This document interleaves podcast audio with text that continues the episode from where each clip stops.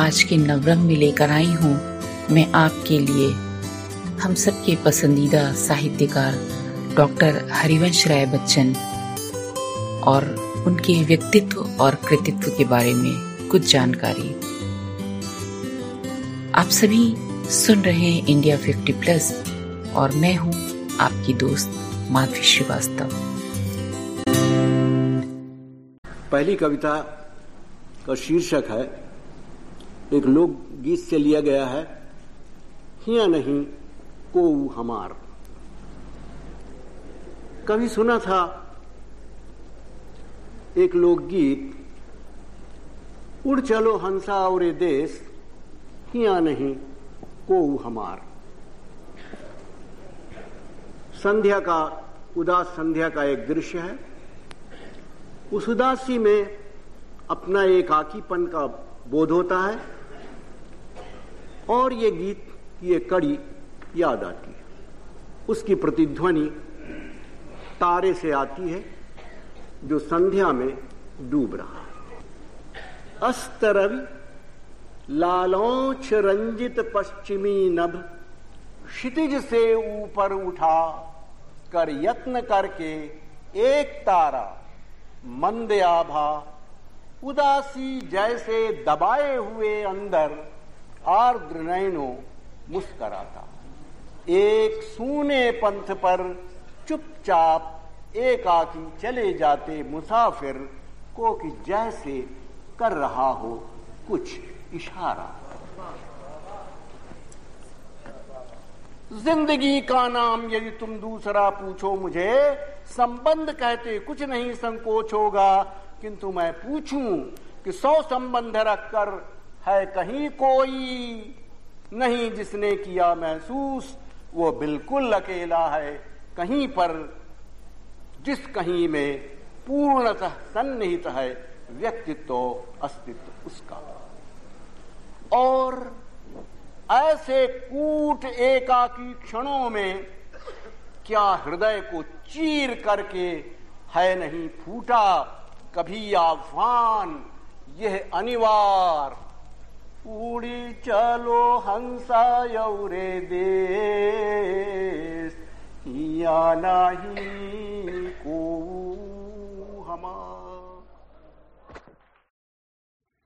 पहचाना इन्हें आपने?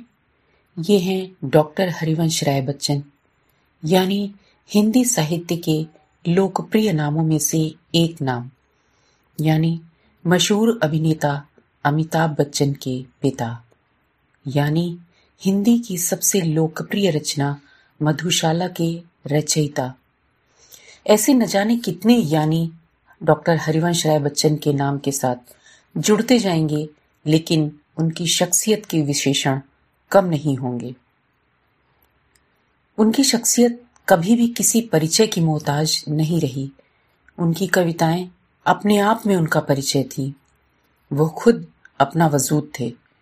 उनकी खासियत यह थी कि वह आंसुओं की आहट को अपनी आँखों से ज़ाहिर नहीं होने देते थे, लेकिन उनके हर शब्द, हर लम्हे के गवाह थे। सुन, कल कल छल छल मधुघट से गिरती, प्यालों में हाला सुन झुन झुन झुन झुन, चल वितरण करती मधुसाती बाला। बस आ पहुँचे, दूर नहीं कुछ। चार कदम अब चलना है। चहक रहे सुन पीने वाले, महक रही है मधुशाला। चहक रहे सुन पीने वाले।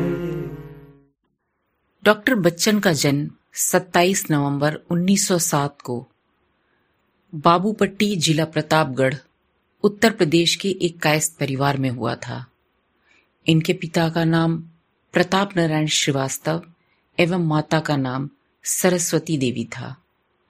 बचपन से ही इनके माता पिता इन्हें बच्चन नाम से पुकारते थे। डॉक्टर हरिवंश राय बच्चन का सरनेम वास्तव में श्रीवास्तव था, पर चूँकि उन्हें बचपन से बच्चन नाम से पुकारा जाता था, इसलिए उनका सरनेम बाद में बच्चन ही हो गया था। रात यादी हो गई है। जागता मैं आँख फाड़े, हाय सुदियों के सहारे, जबकि दुनिया स्वप्न के जादू भवन में सो गई है। रात यादी हो गई है। सुन रहा हूँ शांति इतनी है, टपकती बूंद जितनी उसकी जिनसे द्रुमों का गात रात भिगो गई है। रात आदि हो गई है। दे रही कितना दिलासा आज रोके से जरा सा चांदनी पिछले पहर की पास में जो सो गई है, रात यादी हो गई है। डॉक्टर हरिवंश राय बच्चन, हिंदी साहित्य के सर्वाधिक प्रशंसित हिंदी भाषी कवियों में एक माने जाते हैं। सन 1935 में प्रकाशित हुई इनकी प्रसिद्ध कविता मधुशाला ने हर उम्र, हर वर्ग के लोगों को बहुत प्रभावित किया है। उनकी दिल को छू जाने वाली काव्य शैली वर्तमान में भी शायद हर लोगों के द्वारा सराही जाती है और अपना एक गहन प्रभाव छोड़ती है। डॉक्टर हरिवंश राय बच्चन जी ने हिंदी साहित्य में अपना अविस्मरणीय योगदान दिया है। तो चलिए इस प्रसिद्ध साहित्यकार कवि के जीवन के बारे में थोड़ा विस्तार से जानते हैं। बच्चे प्रत्याशा में होंगे, नीड़ों से झाँक रहे होंगे। बच्चे प्रत्याशा में होंगे, नीड़ों से झाँक रहे होंगे। यह ध्यान परों पर चिड़ियों के भरता कितनी चंचलता है, दिन जल्दी जल्दी ढलता है। इस महान साहित्यकार की प्रारंभिक शिक्षा अपने ज़िले के प्राथमिक स्कूल से शुरू हुई। उसके बाद कायस्थ पाठशाला से इन्होंने उर्दू की शिक्षा ली, जो उनके खानदान की परंपरा भी थी और कानून की पढ़ाई के लिए इसे ज़रूरी भी समझा जाता था। उन्होंने इलाहाबाद विश्वविद्यालय से अंग्रेज़ी में स्नातकोत्तर की शिक्षा पूरी की और फिर अंग्रेज़ी साहित्य के विख्यात कवि डब्ल्यू बी यीट्स की कविताओं पर शोध करते हुए कैम्ब्रिज विश्वविद्यालय, इंग्लैंड से अपनी पीएचडी पूरी की। तो आगे बढ़ने से पहले सुनते हैं फ़िल्म आलाप का एक गीत, जो डॉक्टर बच्चन ने ही लिखा है और वो उनके सुपुत्र अमिताभ बच्चन पर फिल्माया गया है। कोई गाता, मैं सो जाता।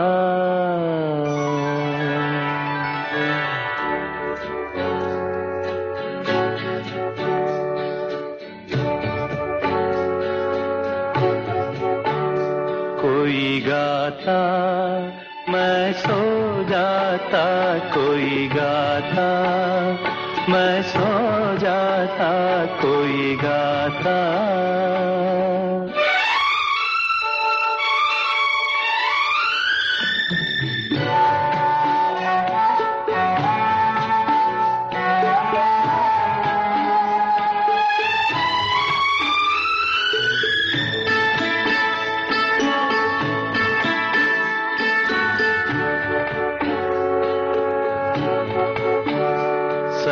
संस्कृति के विस्तृत सागर पर, संस्कृति के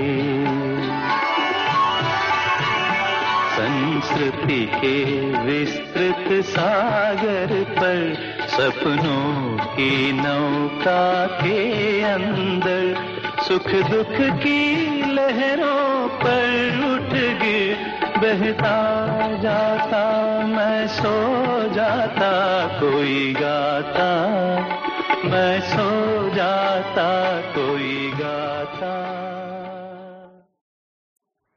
सन 1926 में डॉक्टर हरिवंश राय बच्चन का विवाह श्यामा देवी के साथ हुआ। दुर्भाग्यवश उनकी ये जोड़ी ज़्यादा दिनों तक साथ न रह सकी और कुछ सालों बाद ही टीबी की बीमारी के चलते 24 वर्ष की अल्पायु में ही श्यामा जी का निधन हो गया। श्यामा जी की मृत्यु के बाद उनके पास दोबारा शादी के प्रस्ताव आने लगे, जिससे उनका मन बहुत व्यथित हो उठा था। और एक दिन जब वो कवि सम्मेलन में विश्राम के समय अपने मित्र के साथ बैठे थे तो उन्होंने कहा कि, देखो ना पांडे, अभी श्यामा को गए कितना वक्त ही हुआ है और लोग कितने स्वार्थी हैं ना। मुझ पर आए दिन पुनः शादी रचाने का दबाव डाल रहे हैं। और उन्होंने तभी ये भी बताया कि ये कविता उन्होंने श्यामा के विछोह में लिखी है। आज मुझसे दूर दुनिया, भावनाओं से विनिर्मित, कल्पनाओं से सुसज्जित, कर चुकी मेरे हृदय का स्वप्न चकनाचूर दुनिया, आज मुझसे दूर दुनिया। बात पिछली भूल जाओ दूसरी नगरी बसाओ। प्रेमियों के प्रति रही है, हाय कितनी क्रूर दुनिया। वह समझ मुझको न पाती और मेरा दिल जलाती। है चिता की राख में, मांगती सिंदूर दुनिया, आज मुझसे दूर दुनिया।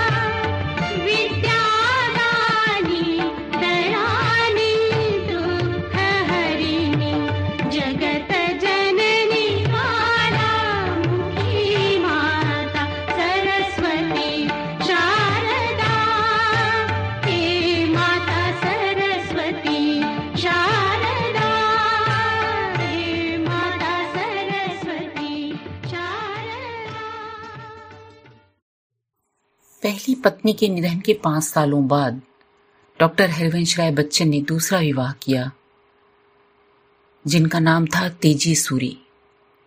तेज़ी सूरी रंगमंच से जुड़ी महिला थीं, जो गायन में काफ़ी रुचि रखती थीं और शादी के बाद इस दंपत्ति को दो संतानें हुई, जिनमें एक का नाम अजिताब और दूसरे का नाम पूरी दुनिया जानती है, सुपरस्टार श्री अमिताभ बच्चन।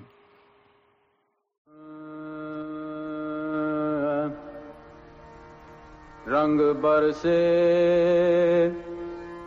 भीगे चुनर वाली रंग बरसे। और किने मारी पिचकारी तोरी भीगी अंगिया। ओ रंग रसिया रंग रसिया हो।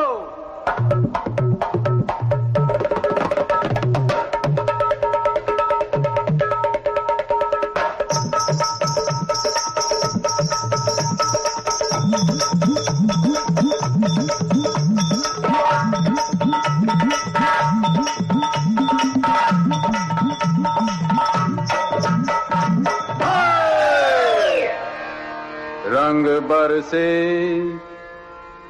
अरे रंग बरसे, भीगे चुनर वाली रंग बरसे।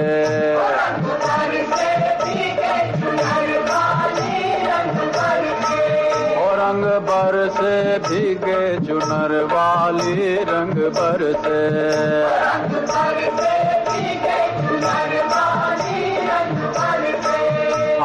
बरसे भीगे चुनर वाली रंग बरसे। इंग्लैंड से वापस आने के बाद डॉक्टर हरिवंश राय बच्चन ने ऑल इंडिया रेडियो में काम करना शुरू किया। उन्होंने इलाहाबाद विश्वविद्यालय में अंग्रेज़ी पढ़ाने और प्रधानमंत्री जवाहरलाल नेहरू की सरकार में हिंदी भाषा को बढ़ावा देने के लिए काम करते हुए भी अपना कविता लेखन जारी रखा। कुछ समय बाद वे दिल्ली चले गए और वहाँ भारत सरकार ने विदेश मंत्रालय में हिंदी विशेषज्ञ के रूप में उन्हें नियुक्त कर लिया। आइए एक मज़ेदार वाक्य सुनाती हूँ आपको। रामवृक्ष बेनीपुरी ने कहीं कुछ नवयुवकों को मधुशाला पढ़ पढ़कर शराब पीते देखा था तो उन्हें इस बात से बहुत नाराज़गी थी और उनका कहना था कि अगर बच्चन बिहार में कदम रखेगा तो मैं उसे गोली मार दूँगा। जबकि उनके बारे में ये सुना जाता था कि उन्होंने तो कभी मदरा छुई भी नहीं थी। तो एक बार उन्हें कवि सम्मेलन का बिहार से निमंत्रण आया। उन्होंने स्वीकार कर लिया। तो उनकी जो पूर्व पत्नी थी श्यामा, उन्होंने कहा, बिहार न जाओ, बेनीपुरी तुमका गोली मार दई हैं। तो उनका ये कहना था कि बेनीपुरी हमका गोली मार दई हैं तो मधुशाला अमर हो ही जाई। फिर वे वहाँ पहुँचे और वो जब कवि सम्मेलन में अपनी कविता सुना रहे थे तो उनको लग रहा था कि बेनीपुरी जो है, रामवृक्ष बेनीपुरी, वो अब पिस्तौल लेकर आएँगे। बस अब आए और तब आए। लेकिन जब रामवृक्ष बेनीपुरी जी उनसे मिले तो उन्होंने उनको गले से लगा लिया। तो बच्चन जी ने कहा कि, भाई, गोली? तो उन्होंने कहा कि, ठीक है, चलो, अब घर चलो। और जब वो घर पहुँचे तो वहाँ पर उन्होंने प्लेट में भरकर ढेर सारे रसगुल्ले उनके सामने रख दिए। उन्होंने कहा, गोली नहीं, गोला। बच्चन जी को लेखन का शौक बचपन से ही था। उन्होंने फारसी कवि उमर खयाम की कविताओं का हिंदी अनुवाद किया था और ये युवाओं में बहुत पसंद किया गया।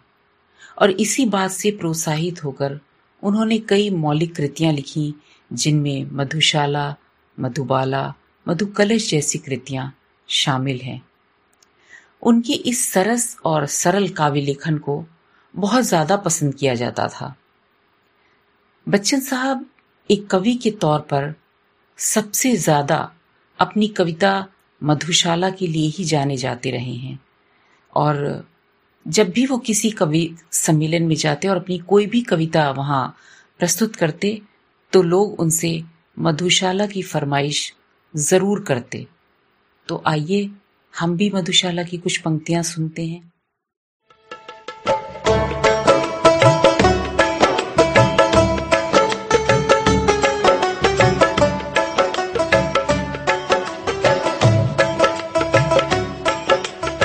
अपने युग में सबको अनुपम ज्ञात हुई अपनी हालत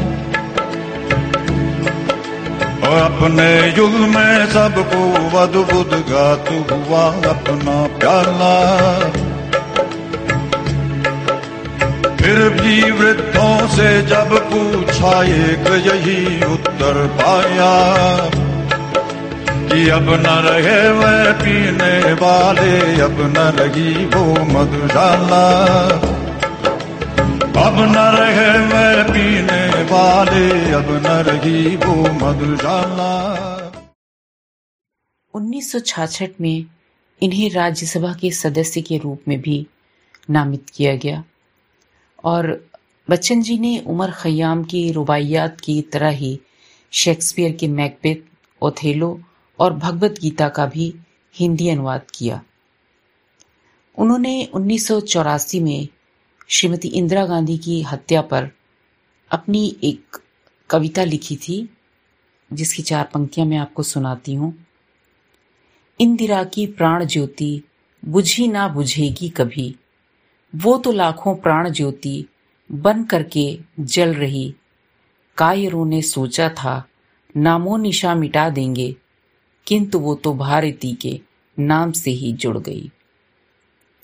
फ़िल्मों में भी हरिवंश राय बच्चन जी की रचनाओं का बहुत प्रयोग किया गया है, जैसे सिलसिला फ़िल्म का गाना रंगबर से, अग्निपथ में उनकी जो कविता है, अग्निपथ अग्निपथ।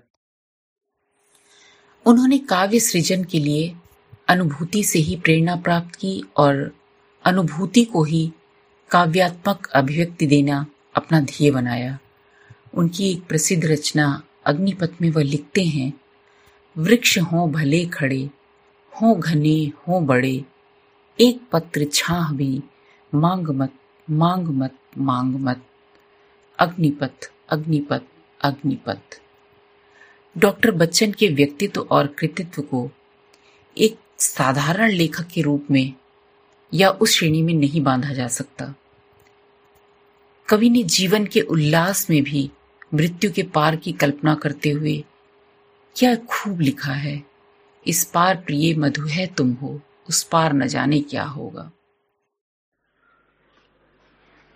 इस कविता का शीर्षक है अग्निपथ, और ये उस जमाने में लिखी गई थी जब भारत अपनी स्वतंत्रता की लड़ाई लड़ रहा था, और जो विदेशी ताकतें थीं उनको देश से बाहर करने की के प्रयत्न कर रहा था।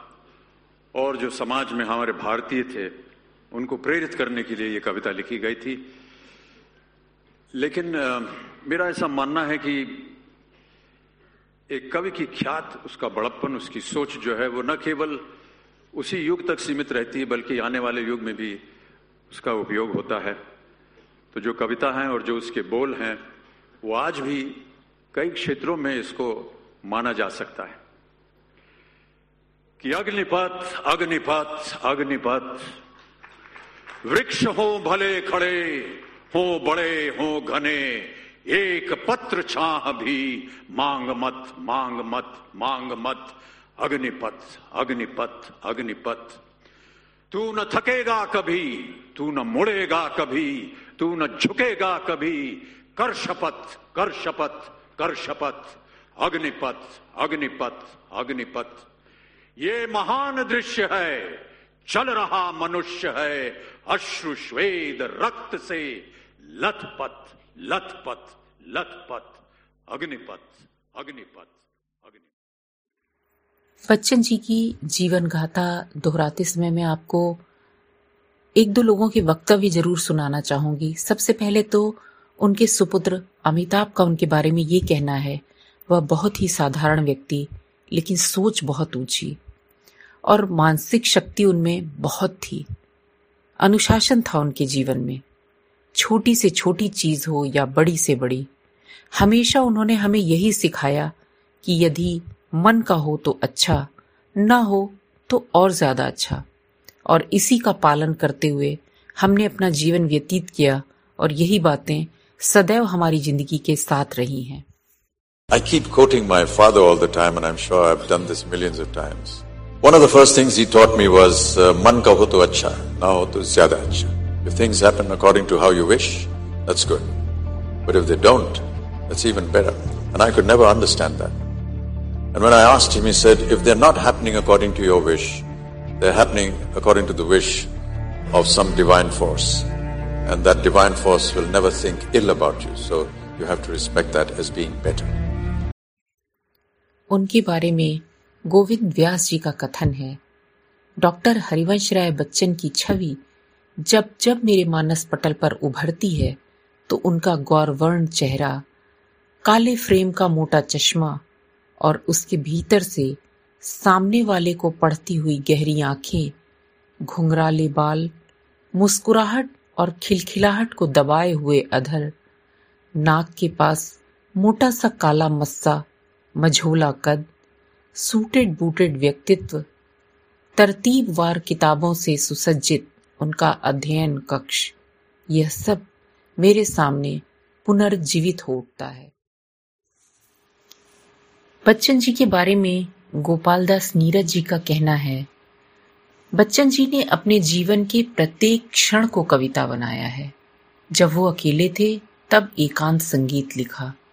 जब विवाह हुआ तो मिलन यामिनी लिखी और फिर सतरंगिनी। नए युग, नए दौर और नए उत्साह को कविता और साहित्य की दुनिया में स्थापित करने वाले थे बच्चन जी। बच्चन जी के काव्य की विलक्षणता ही उनकी लोकप्रियता है। यह निसंकोच कहा जा सकता है कि आज भी हिंदी के ही नहीं बल्कि सारे भारत के सर्वाधिक लोकप्रिय कवियों में बच्चन जी का स्थान सुरक्षित है। इतने विस्तृत और विराट श्रोता वर्ग का विरले ही कवि दावा कर सकते हैं। आपके जब साठ वर्ष हुए थे तो तेरह मिनट कैसेट में हम लोग याद हमने वहाँ उत्सव किया। था उस समय ये वाक्य निकला था जब साठा तब पाठा। पंत जी की वर्षगांठ थी शायद। पंच की बनगाट थी उसमें कहा था। ये बात अस्सी वर्ष का हो जाता है इंसान तो क्या कहे?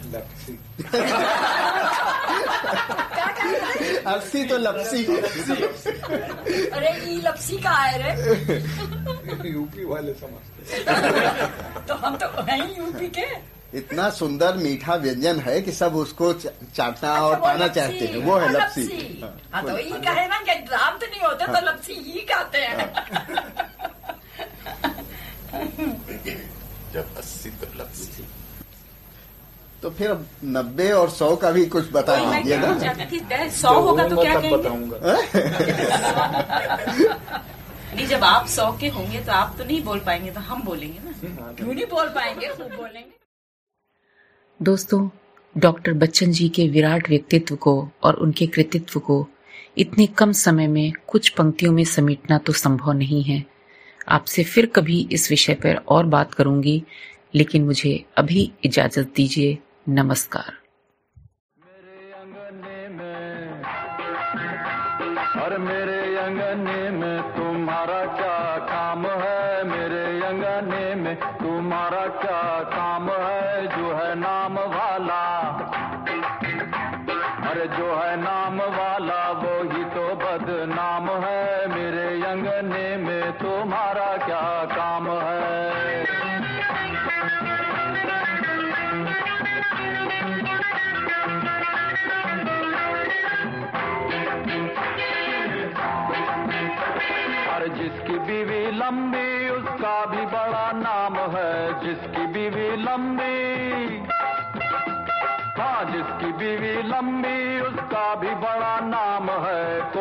से लगा दो।